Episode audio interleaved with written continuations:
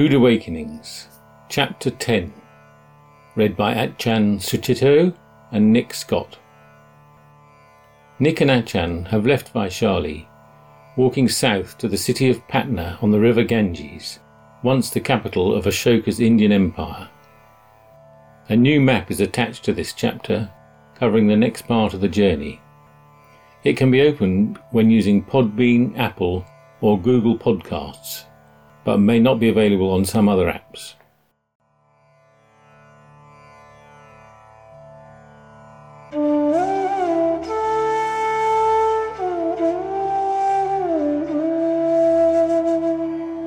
Chapter 10 The Treasure House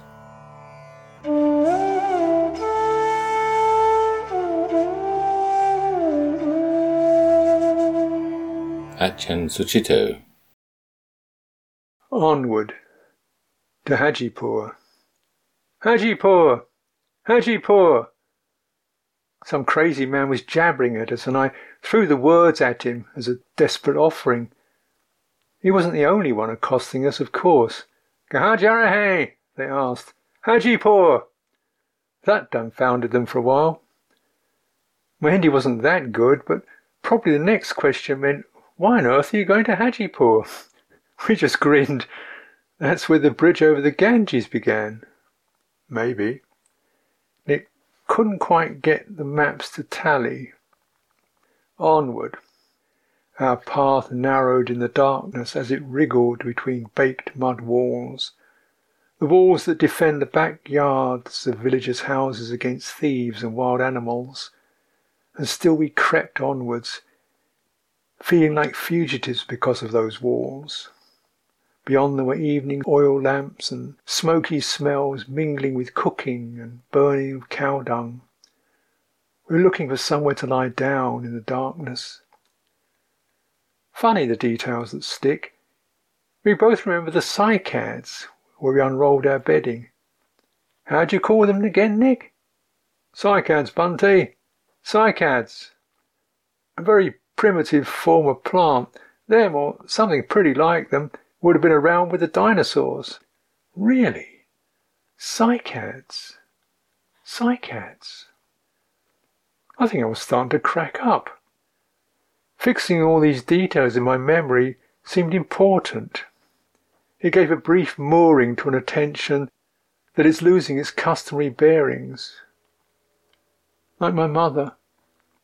In my last anxious visits before leaving England, her mind was deteriorating.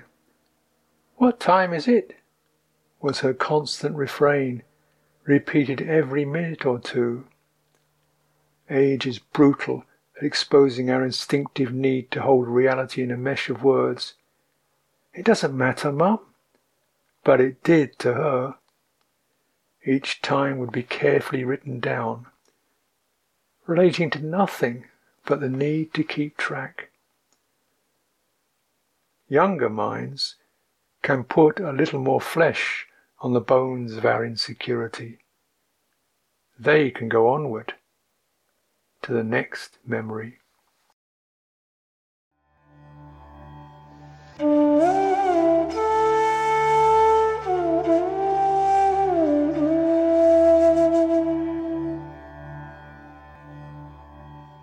Nick Scott it was 48 kilometres to Patna from Vaishali, and we reckoned on getting there in time for the meal the next day.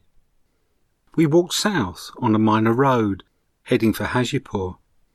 It was a pleasant enough road with little traffic and trees to shade us, but we soon found it hard going. By the afternoon we were feeling as tired as when we reached Vaishali. Our stop there had obviously done little to alleviate our run-down state. The fatigue gradually closed in, numbing the mind and reducing my awareness to little more than the road stretching ahead. We were now no longer trying to do the puja and meditation late in the afternoon, leaving it instead till after dark when we'd be alone. Every evening about six, I start to yearn for a place to stop for the night but I was also plagued with this need for somewhere nice. I still had these associations from other walking trips of pleasant evenings by campfires out in the wilds, finishing the day in time to enjoy sitting in meditation under the stars. So I'd start looking for this ideal campsite, which of course didn't exist.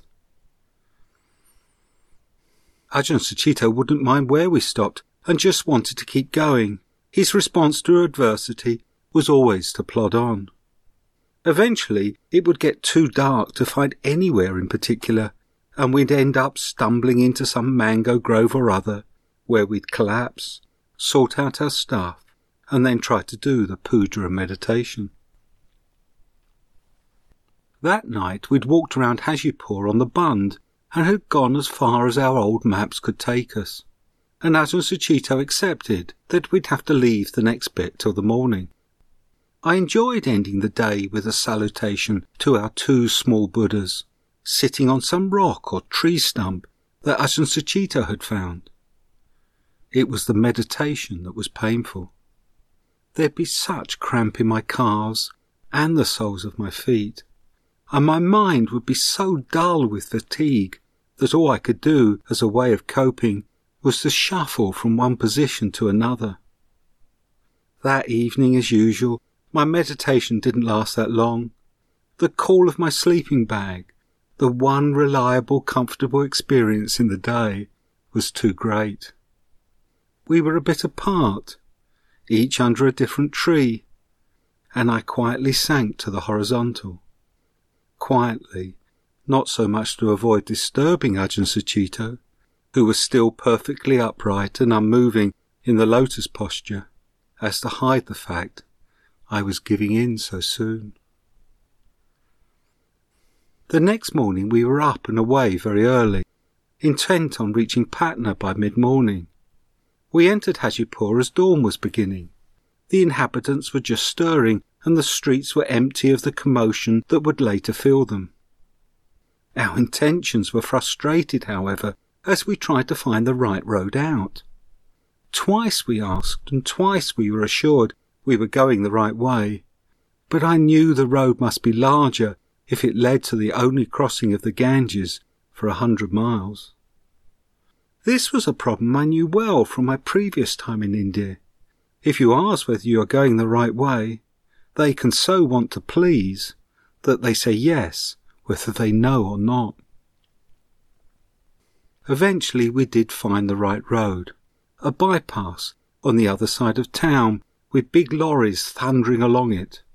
The kind of long distance lorries I used to hitchhike in India when I was twenty and nearly penniless. They were still the same model, made to a 1960s Mercedes design by Tata, the big Bombay Engineering Corporation. Then I'd assumed they were Mercedes, and the Tata name on the back was an Indian English goodbye. These were the lorries I'd learned to look for then, when seeking a lift.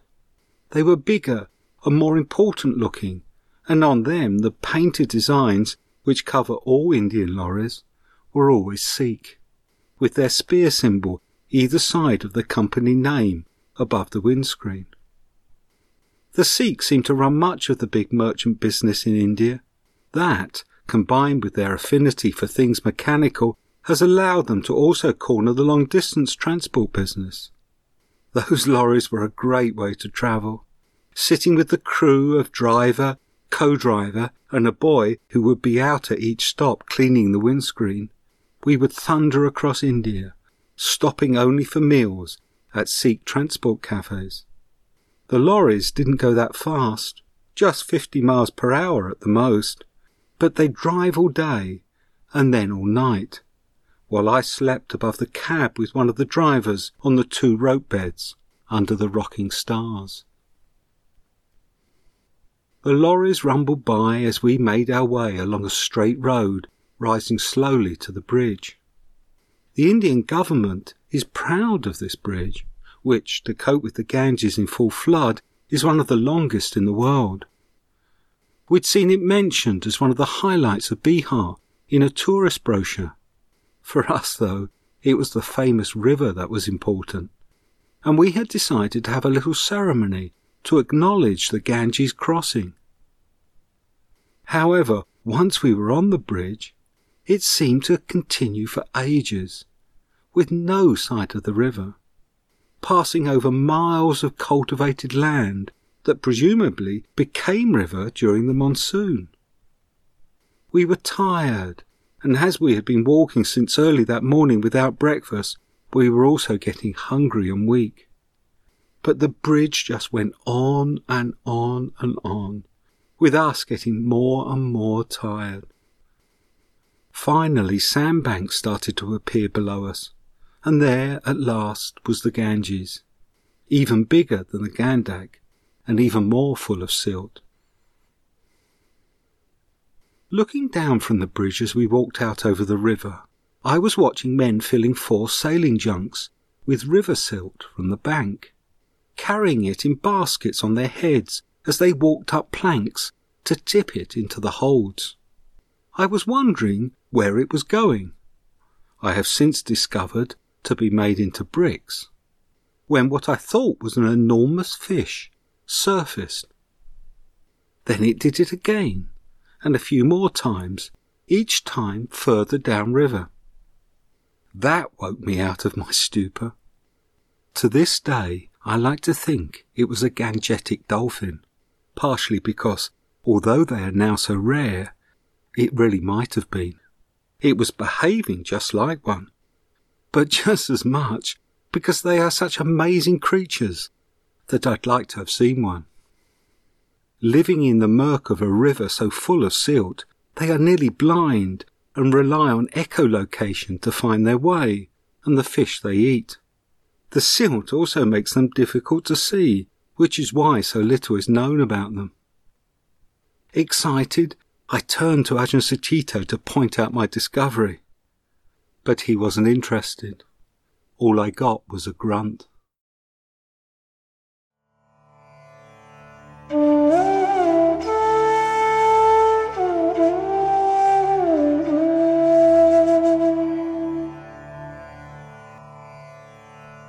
Ajahn Sucitto. That interminable bridge. Hey, here's the bridge already, chirped the mind. Patna's just over the other side. Nearly there. What other side? For the first hour, we didn't even get to the river. By the time the shimmering goddess appeared way below us, everything in me was dissolving and bobbing together, shaking legs, breath, mantra, driven onwards by a flagging will. Mother Ganga was flowing effortlessly and timelessly east, west to east, the way in which the earth's turning creates our time. Boats rocked peacefully in her jewelled hands, not onward, but on, borne on the ceaseless tide. Staggering onward? Onward to what? But still, better not stop now. At least get halfway over. Then we'll have a rest. Halfway along that uncaring treadmill was the stop. We were midway between the banks. Stop. I rolled the delicious word around my mouth, savouring it like water ice. Get the bag off. Sit down on the pavement beside the lane. Here at the intersection of time with the timeless, Buddha Puja. We laid down mats, set our Buddha images on the lower step of the parapet in front of us, and offered incense to the awakened one offered it also to Mother Ganga and the eternal cycle, a vast interweaving mandala of mud and refuse, and of a light so dazzling my eyes could hardly look at it. From her, people derived their livelihood and faith. It was the place of their spiritual purification, an open sewer, and a graveyard. Ganga, a goddess descending from Vishnu through Shiva's hair, was the span of life itself. No wonder she was hard to cross over. The few minutes of meditation were terminated by something thumping into me. It was Nick. Scrambling to his feet, an ox cart was bearing down on us only a few feet away. Jai Ram, written on the side of the parapet, bobbed into focus again as we jumped onto the lower step, clutching our bags, and a train of oxen trundled by, the driver clucking and whooping at his beasts, probably wondering where we had sprung up from. So, onward more as fugitives than devotees, but onward. A white, onion shaped dome, bluish in the morning light and misty, shone from the other shore. That must be a Sikh temple, the mind chirped again. Rest, hospitality, food. Not far now. But the road marched on, and Ganga knowingly danced, because Having crossed over the river, the bridge was in no hurry to merge into the maze of streets. It soared disdainfully over the rooftops that clung to Mother Ganga's sleeve and continued heading south.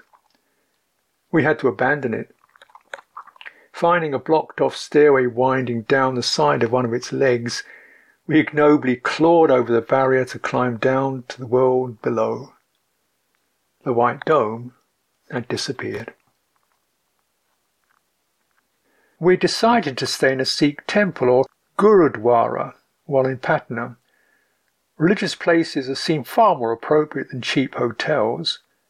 The word dharamsala is in the city, but local people had repeatedly and emphatically warned us against using them. They were dirty and were full of thieves, and Patna was a lawless city. We should be very careful where we stayed. Sikh Gurdwaras, however, have a reputation for hospitality, and Patna had the largest Gurdwara outside of the Punjab. Nick's simple guide to the city indicated Sri Harimandir Sahib, the main Gurudwara, somewhere off in the east. So there was another journey, more churning in the flow, buses, rickshaws jangling at one's heels, scooter taxis rasping like frenzied ducks, until, in a wall, way beyond the hope of getting anywhere, a gate lay open. Here was the Gurudwara, the gateway of the Guru. It was an impressive place. Huge gates opened onto a vast plaza of polished white paving, surrounded by the stone walls and balconies and galleries of what must have been offices and lodgings. Onion shaped fluted domes rose above the gateways in each wall of the square. The eye's attention, however, was rightly drawn to the centre, to the temple building itself, square and built in the Mughal style, with characteristic domes and with windows with balconies that looked out over the plaza. The Sikhs must be well organized. There was an order everywhere that seemed un-Indian. It was shocking to see a set of buildings so homogeneous and in good repair, with plenty of space in the square. No chaotic crowds, no dogs, cows, or tea stalls, no rubbish, no strands of hunched bodies squatting over wares, no blaring Bollywood soundtracks. We stood for a while and took in the space. It looked like a good place to rest. Furthermore, the little chap by my elbow, looking up with shining eyes from his mass of beard and turban, couldn't have been nicer. He wore the uniform of a guide and welcomed us in, presenting his card, Ram Ratan Singh, Temple Guide. We covered our heads with cloth and removed our sandals, as was expected, and explained our interest in the holy place and our wish to stay a couple of nights. He beamed and indicated the nearby reception, outside which he would wait while we booked in, and offered to show us around afterwards. The man inside was larger and less affirmative. He took us to the director, who was larger still and distinctly negative. No, foreigners are not allowed to stay. back to Ram Ratan Singh, then back in again to witness a heated debate between David and Goliath. Nowadays, Goliath wins. Well, we look around anyway with Ram Ratan Singh. He was muttering about the injustice and unsikh like behaviour of the director all the way across the plaza. But when we entered the temple, an interior like a mosque, but with a central shrine more like a Hindu temple, his stream flowed more lyrically. Dates, histories, names. We walked around the shrine, looking through its windows at memorabilia old mundane objects that reverence had made sacred. Here, remnants of the Guru's clothing. Here, other objects I, I can't remember now, all, all treasures of Sikhism. Our guide was filling the details of a picture I didn't have an outline of. You can drink some of this water. It is coming from the spring that Guru Gobind Singh drank from. Here Guru Gobind Singh was born. Here was a picture of Guru Gobind Singh as a beatific child. And so on, up the white marble stairs, onto the next floor, and the next, reviewing the Sikh memory bank. More cases and pictures, ghastly images of powerfully built, bearded prisoners, Sikhs surely, being sawn apart by bald, scowling, and heavy browed captors. Here, mighty thighed, heroic Sikhs with grim ardour in their eyes, urging others on to battle and martyrdom. And then up another flight, wondering, what do Sikhs believe in anyway? There is one God with many names. All men are brothers. A guest. And who was Guru Gobind Singh? For the Sikhs, there were ten great teachers or gurus, and Guru Gobind Singh was the tenth of them. He was born in Patna in 1666. The first Guru was Guru Nanak, and all the sayings of the Gurus, the poems, and devotional songs were collected in the Sikh holy book, the Adi Granth. That was the thing downstairs that we came back to, placed on a cushion with a canopy over it, and attended by immaculately dressed priests with long white fly whisks. Horsehair, I supposed, in a mesmerized stupor that I hoped passed for reverence. My legs were going wobbly again. We hovered in silence for a while, consciousness flowing across the hallucinogenic pattern of white paving squares, a serene lake on which burly turbaned devotees floated among soft white light and gold brocade. I needed to sit down and eat and made some suitable noises. Ram Ratan Singh took us to a cheap hotel across the road, muttering about the director. And it was explained that he would have liked to stay in a temple and absorb some of the religion. We were pilgrims his companion was a monk, and a monk should stay in a holy place. The hotel manager, the new ear for Ram Ratan Singh's tirade, waggled his head sympathetically. I got into the unmemorable little room and sat down. Nick had the energy to operate in terms of purpose. He determined to go off and do business-like things, first of which was to get a bag full of takeaway snacks from the street and offer them to me. Then, with an I'll be back later, he marched off to duty.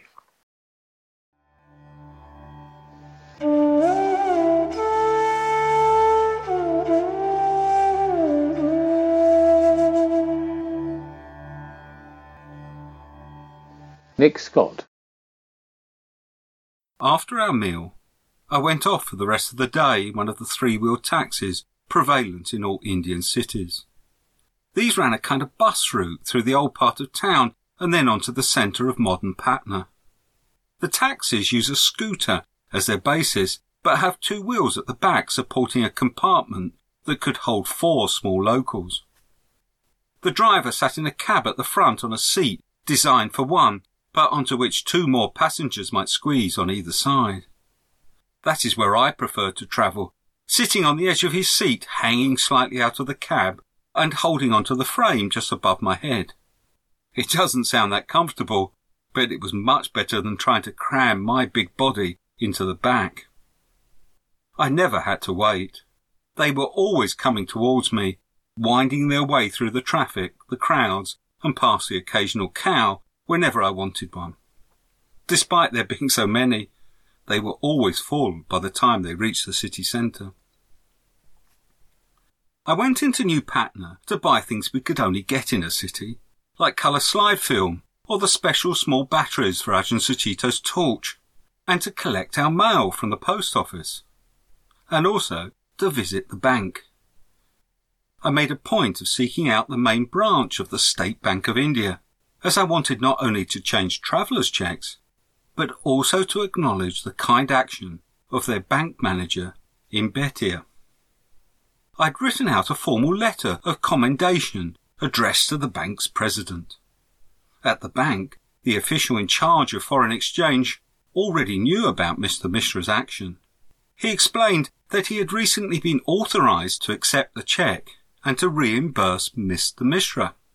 He took my letter, solemnly assuring me that it would go to the President, and that it would be very much to Mr. Mishra's credit.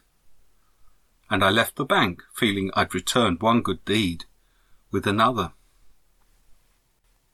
It was from the bank that I began the quest which led, via a series of dingy government offices, to the Patna Zoological Gardens and the small office of the Wildlife Division of the State Forestry Department. That proved a most enjoyable visit. For me, the gardens were a treasure house, as they had many of the species I might see as we crossed the forested hills of southern Bihar later on our walk. There was an enclosure with most of the native species of deer, great for learning to identify them. The list of names displayed on the fence gave no way of telling which was which, but a passing janitor was able to help. Elsewhere, there were tigers and leopards and an aviary with birds of prey and owls. It was a weekday, and the better off locals who'd visit the zoo were in their offices. So I had many of the exhibits to myself, and I never had to queue at the tea rooms, to which I returned several times for a new discovery wonderful chilled cartons of mango juice, called fruities.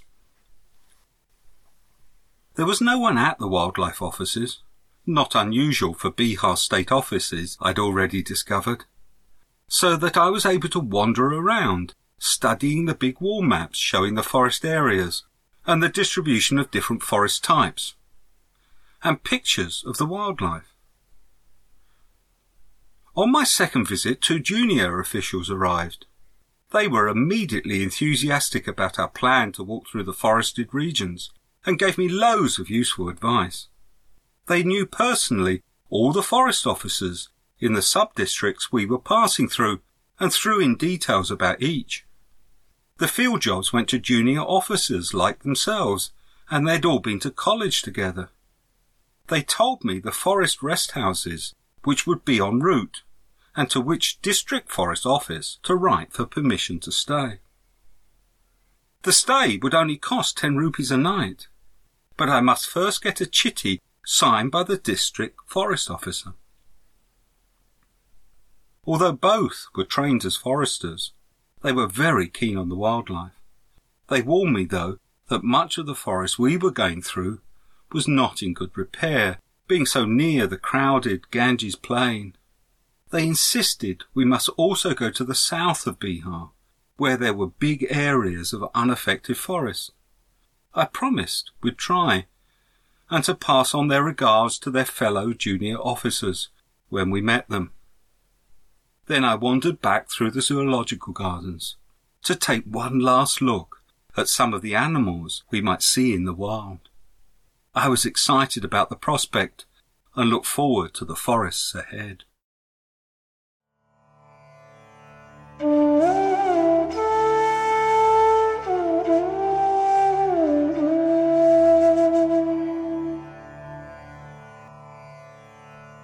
Ajahn Sucitto.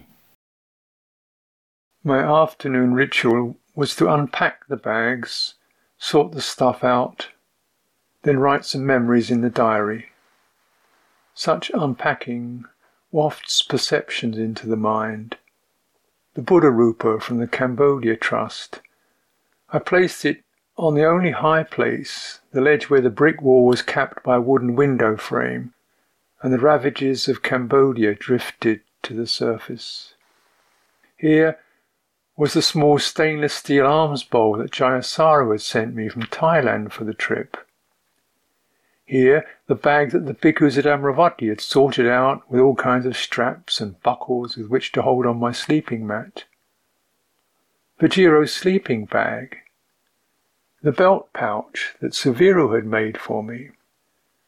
The shiny stainless steel mug that a novice had given me.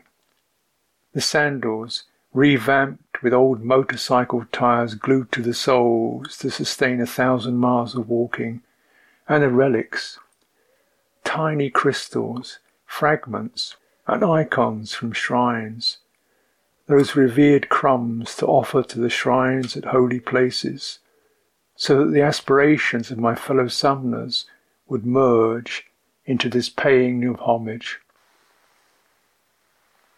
But the rubbish there were no cupboards or shelves, so everything was awash on the floor, rubbish and valuables distinguished only by emotional resonance. Here, next to the relics, a fragment of a Hindi newspaper that the snacks had come wrapped in. Here, a crushed empty matchbox. Here, the mangled stub of a candle. These kind of hotels never have waste paper baskets. You just throw the rubbish on the floor and someone sweeps it up every day or so, or when you leave. It's hard to throw things on the floor. The mind is so used to setting things apart. This is valuable.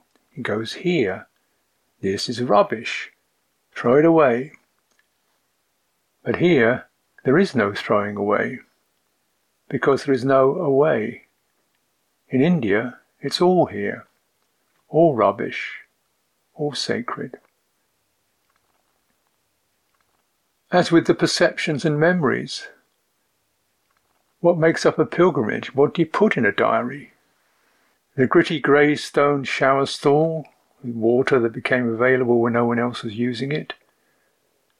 The two men wearing Nehru caps slouched in armchairs behind newspapers in the foyer.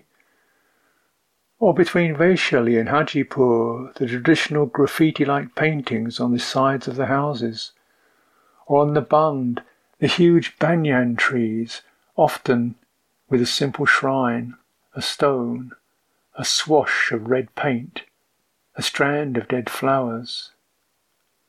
Or some more momentary ripple, a white ox shaking its dripping muzzle at its feed, the light scattering through the drops of water, or the groan and clatter of a pump where we squatted to wash, or a small boy solemnly talking about Charles Dickens as he walked along with us. Or the smoky sunsets that we lumbered through as people withdrew into huts and houses, and women's voices murmured through the walls. Or the chilly evenings, two mats around a tree somewhere, and a faltering puja to introduce us to the spangled night's darkness. So many wavelets of memory so many fragments borne on the tide, on but not onward. When I caught some and put them in the diary, they became so much debris, all rubbish, all sacred. I doubted whether Nick's hundreds of photographs had done much better. You might as well try to net a river. But even a poor man has to have his treasures.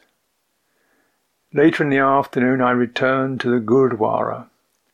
Ram Ratan Singh took me around his room, maybe two and a half by three meters of space, containing his smiling wife and four sparkling eyed children, and a bed, a stove, a cupboard, and under the bed, a photograph album. Here was Ram with the President of India also a Sikh. Here was Ram solemnly with other VIPs who stirred no memories in my mind. So I gave him one of the photos of Nick and myself, and one of the cards that someone had given me as a joke.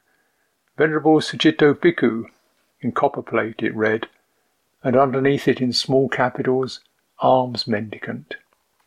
He was pleased, and I was pleased. You realize you need this stuff in order to be able to make the invitations and the blessings, the gestures that count, and to see the richness. For him, what was unnoticeable, but which I carried away like a jewel, was the invitation into his life and the perception that here was a family of six, cheerful and bright, yet living in one room, most of which was bare.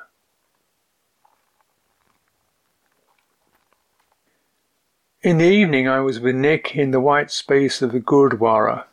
That place was generally throbbing with the evening kirtan. Two men, one on a harmonium and one playing tablas, singing verses from the Adi Granth. The attention of a scattering of human forms was held in its flow. Wrapped in so much cloth, the men and the women all looked huge, and the relaxed stillness gave them dignity. Nick, red bearded, his head wrapped in a cloth, looked like a Sikh, albeit some cousin from Mars. And they all seemed easy, flowing along in the spirit and in the verses of Kabir, Guru Nanak, Guru Angad, Guru Amar Das, Guru Ram Das, Guru Arjan. As with Buddhism, this spiritual outflow had started informally, not from a wish to create a new religion, but simply to purify and point to the truths and to the false grasping in current practices and ideas. Like Buddhism, the way of the Sikh gurus had sprung from the mystic source of personal revelation that keeps bubbling up through the crust of Vedic Brahmanism, and from which religious forms get deposited like silt. Sometimes it's the conflict between religions that cracks the crust. In the first half of the 15th century, when Islam was establishing itself in northern India, Kabir, a Muslim by birth, took discipleship from a Hindu guru and saw beyond the form of established religion. There is nothing but water at the holy bathing places, and I know that they are useless, for I have bathed in them. The images are all lifeless, they cannot speak. I know, for I have cried aloud to them. The Purana and the Quran are mere words, lifting up the curtain. I have seen. Kabir gives utterance to the words of experience, and he knows very well that all other things are untrue. That was the beginning of the flow. A few years later, Nanak had a revelation while immersed in a river and picked up the same theme. God is formless, not Muslim, not Hindu, and then wandered, singing it. Those who heard and took Nanak as their guru became his disciples, learners, or in the Punjabi language, Sikhs. For 500 years since, the sayings of Nanak and subsequent gurus have been recited and venerated as the Sikh's contribution to India's treasury of teachings. But the next day we went in search of another kind of treasure. Jalan House was what we had come to see. A private museum that one could only enter with the permission of Mr. Jalan himself. And yesterday, the incomparable Dr. Scott had tracked him down to one of his jewellery stores. Yes, and if I am not there, my son will show you around.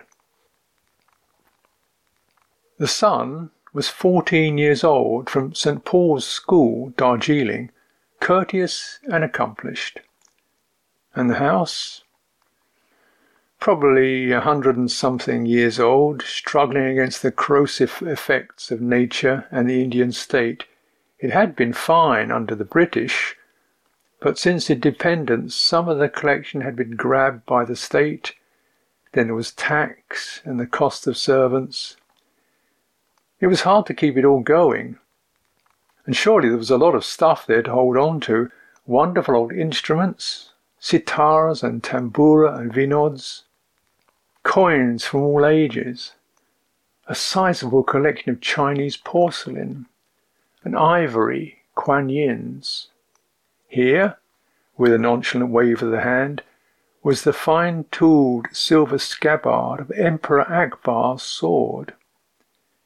Here Napoleon III's bed. Here George V's dining set, matching plates, bowls, saucers, and so on. Carved chess pieces, old manuscripts, the Prajnaparamita Sutra in Devanagari script, Times fragments. And really now there wasn't the time to see it all. Various daytime duties, school, work, and so on were dawning. Outside the house we said goodbye. And we have an old Daimler from before the war, but the servant lost the keys, so he can't get in it any more. Slimy lanes seethed around the stump of the wealthy estate. They had deposited contemptuous mounds of refuse, human, animal, and vegetable, against its grand, aging walls. Patna was weary and under curfew. Too many deprived people in the city. Ayodhya was still simmering.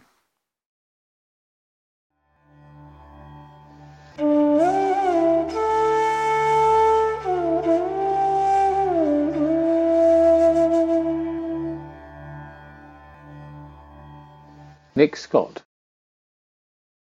The next day was to be our final one in Patna, and we had set the afternoon aside for our planned visit to Patna Museum and the attempt to see the Buddha's ashes. I'd been all for trying earlier, but my companion had insisted that we were to make just the one attempt. Ajahn Sucitto approaches the material world with an expectation of disappointment. He rationalized that as we were unlikely to succeed, we would be causing ourselves unnecessary suffering if we tried too much. I'd been for making a campaign of it.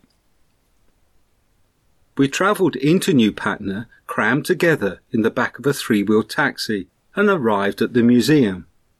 This was one of the grand Victorian buildings left by the Raj. They were all together on several wide tree-lined avenues that had once been the British part of Patna, but had since been colonised by India. Now there were stalls along the pavements, little tea shacks built around each of the trees, beggars propped up against the walls, the odd cow meandering down the road, and people bustling everywhere. But if you looked above this Indian sea, the frontage of the museum, rising out of it all, still looked imposing. Inside, however, it was obvious that the assimilation was taking hold there too. The stuffed animals in the large glass cases in the centre of the main hall had the occasional bit of fur falling out, and the tiger was stalking through long grass bent and tattered with age. The collections of traditional weapons, for some reason set amidst these animals, were dusty, and the tribal costumes on the wall were faded and slightly moth-eaten. We were directed past all this, and the knots of people looking at the various exhibits, and made our way up some wide stone stairs, flanked by models of tribal people wearing more costumes, to the small office of the assistant curator in a back corner. He was a pleasant young chap, but although delighted to see us, he couldn't help. Regretfully, the curator is not here at present, and so it is not possible to see these ashes. I tried telling him how far we had come and how much we would like to see the ashes, but all we got was sympathy and an invitation to tea. Over tea, he told us about his university thesis on some aspect of Buddhist history. And then, after at least half an hour of such talk, and without anyone coming into the room, he suddenly announced, The curator is now here, and you may see him with your request. With our hopes rekindled, we were taken next door into a larger room, and through that into another, where the curator, grey haired and portly, sat behind a desk taking tea with two cronies. His two companions had the same unhurried air as the curator, one that goes with employment in the Indian government service, and the three appeared as if they'd been there all along. I repeated our request to see the Buddha's ashes. The curator listened politely and then explained. First you must write a letter to me outlining your request, and then it can be arranged. But this is our last day in Patna. To see the Buddha's ashes, I must first have a request in writing. Our hopes began to sink. But then I had an idea. Could we write the letter now and give it to you? Of course.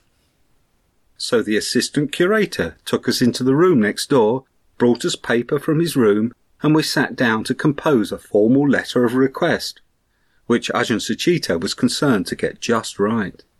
It had to explain who we were and what we were doing, and be written in the humble rhetoric of Victorian English that he felt the curator would like. It took a while, but eventually it was done, written out neatly with lots of flowery phrases. We were taken back, and the curator received our crafted letter without even glancing at it. He just put it aside on his desk and announced, Now we can go to see the ashes. You are most fortunate.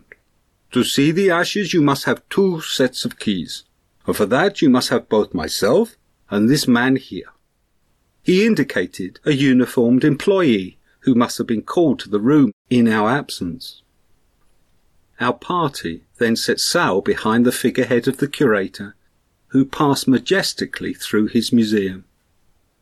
We went through the outer room and past the assistant's room, then past the stairs and various archaeological exhibits in glass cases until we came to a distant storeroom.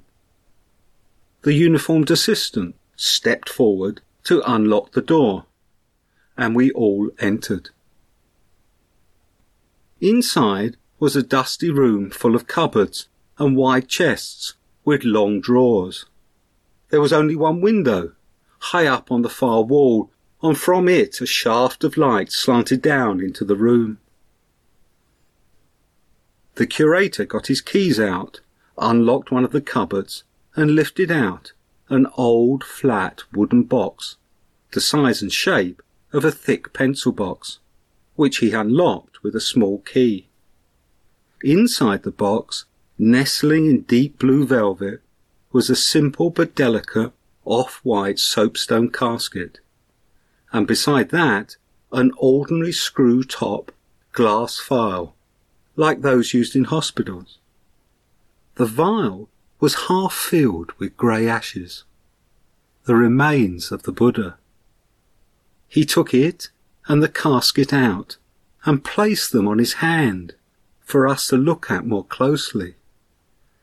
I asked him to raise his hand so that they were illuminated by the shaft of dusty sunlight. And then I took a photo. My heart was singing with delight and awe.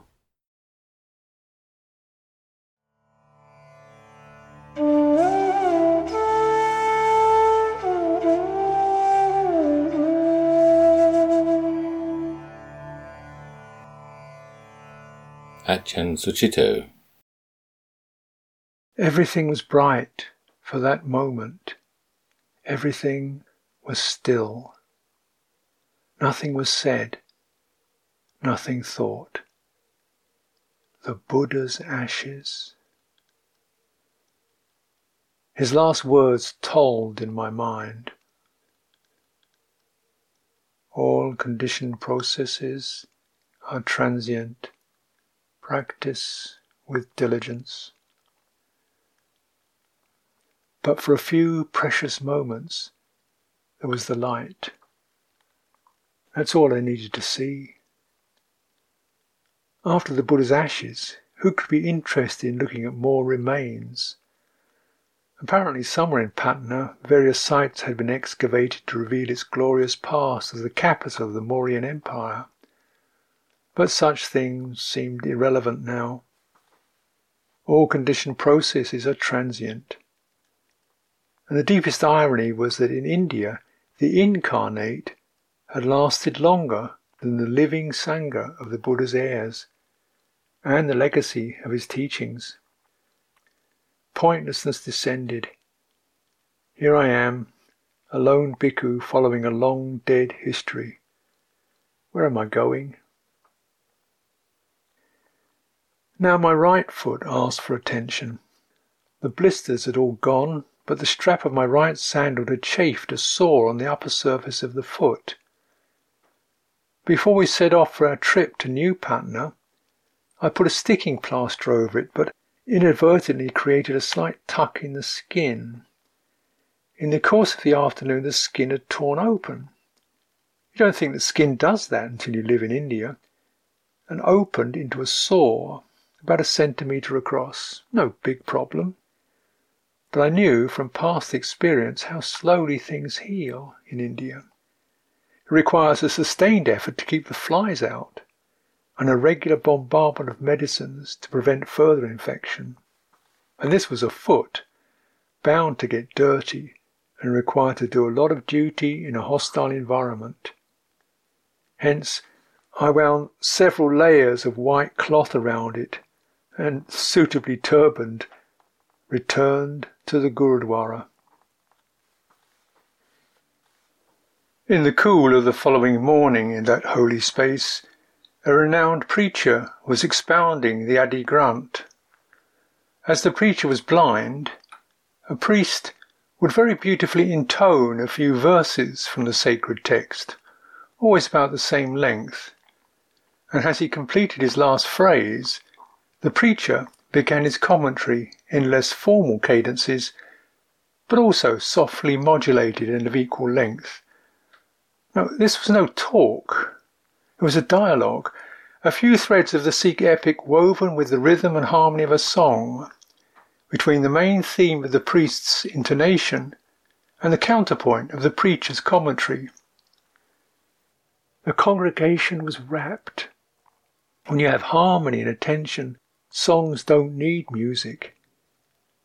For me, it was like witnessing two late night jazz musicians soulfully exchanging phrases of one of those standards that reach back into a shared place of feeling. The audience was right there with them, sharing in the much heard song of their people. Occasional smiles, keen attention. We've heard it before, but tell it like it is. Upstairs, above the flow, the vision was less convivial. Many of the exhibits came from the time of the conflict between the Sikhs and the Mughals in the 17th and 18th centuries. This conflict had moulded much of Sikhism, giving it its characteristic forms and identity, and through that formalization had fixed it as a separate faith. Without the antagonism of the emperors, Sikhism would probably occupy the same position in the culture as Sufism does in Islam. Emperor Akbar, renowned for his religious tolerance and statesmanship, seemed genuinely to admire the Sikhs. During his reign, the Sikh Jerusalem and Amritsar was built, and some of the verses of Kabir and Nanak were collected as the forerunner of the Adi Granth. But fortunes changed with the emperors. Under Jahangir, Arjan, the fifth Guru, was executed and consequently the Guru's son, Guru Hargobind, started marshalling the Sikhs into a fighting force. Once they become established as a political military entity, further antagonism was inevitable and continued through the reigns of Shah Jahan and Aurangzeb.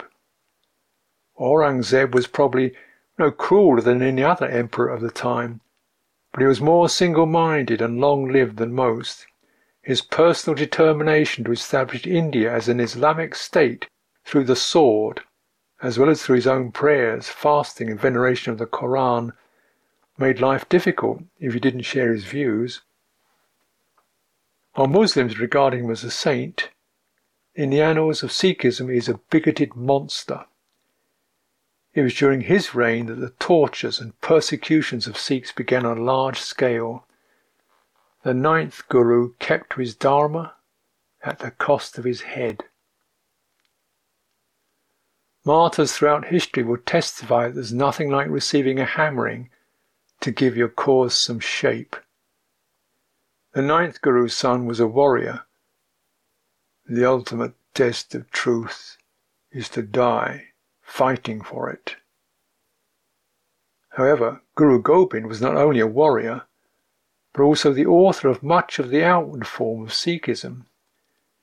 In 1699 he established the Fraternity of the Khalsa, an orthodoxy of followers identified by always wearing uncut hair, a comb, military style underpants, a steel bangle, and a dagger. And significantly, Guru Gobind proclaimed that the true Sikhs of the Khalsa should subsequently carry the surname Singh, meaning lion. Guru Gobind Singh is therefore held in reverence by Sikhs second only to Guru Nanak. He is typified as a hero of true Hindu culture in the face of Muslim intolerance, an heir of Lord Ram even. He lost his four sons, two walled up alive, two in battle, and a wife in the struggle for Dharma, and was finally assassinated, leaving the holy book, the Adi Granth or Sri Guru Granth Sahib, as the next and lasting Guru. So that sealed things off a book, however sacred, has no way of developing. Sikhism since has retained its identity through emphatic reruns of the warrior saint theme. The saintly aspects are the rejection of caste distinction, the refusal to steal, lie, or take alcohols or drugs, and the avoidance of sex outside of marriage. But what gets remembered are all the heroic struggles against an oppressive majority. As the power of the Mughals declined, the Sikhs fought against the British, and then, having been defeated but favoured by the British, fought for them against the sepoys in the Indian Mutiny. Separated from Muslims and Hindus alike, they have been fighting over the Punjab since it was divided by partition, fighting against rival factions in their own group and fighting against the Hindu rulers of the Republic. Memories are still fresh of the armed Sikh occupation of the Golden Temple at Amritsar and of terrorist activities in the early 1980s. The siege and the army attacks on the temple, the assassination of Indira Gandhi by her Sikh bodyguards, and the subsequent rioting and murder of Sikhs by Hindus. Memories. The hypnosis of history fixing the future into the pattern of the past. Opening into the present is the only sane ground.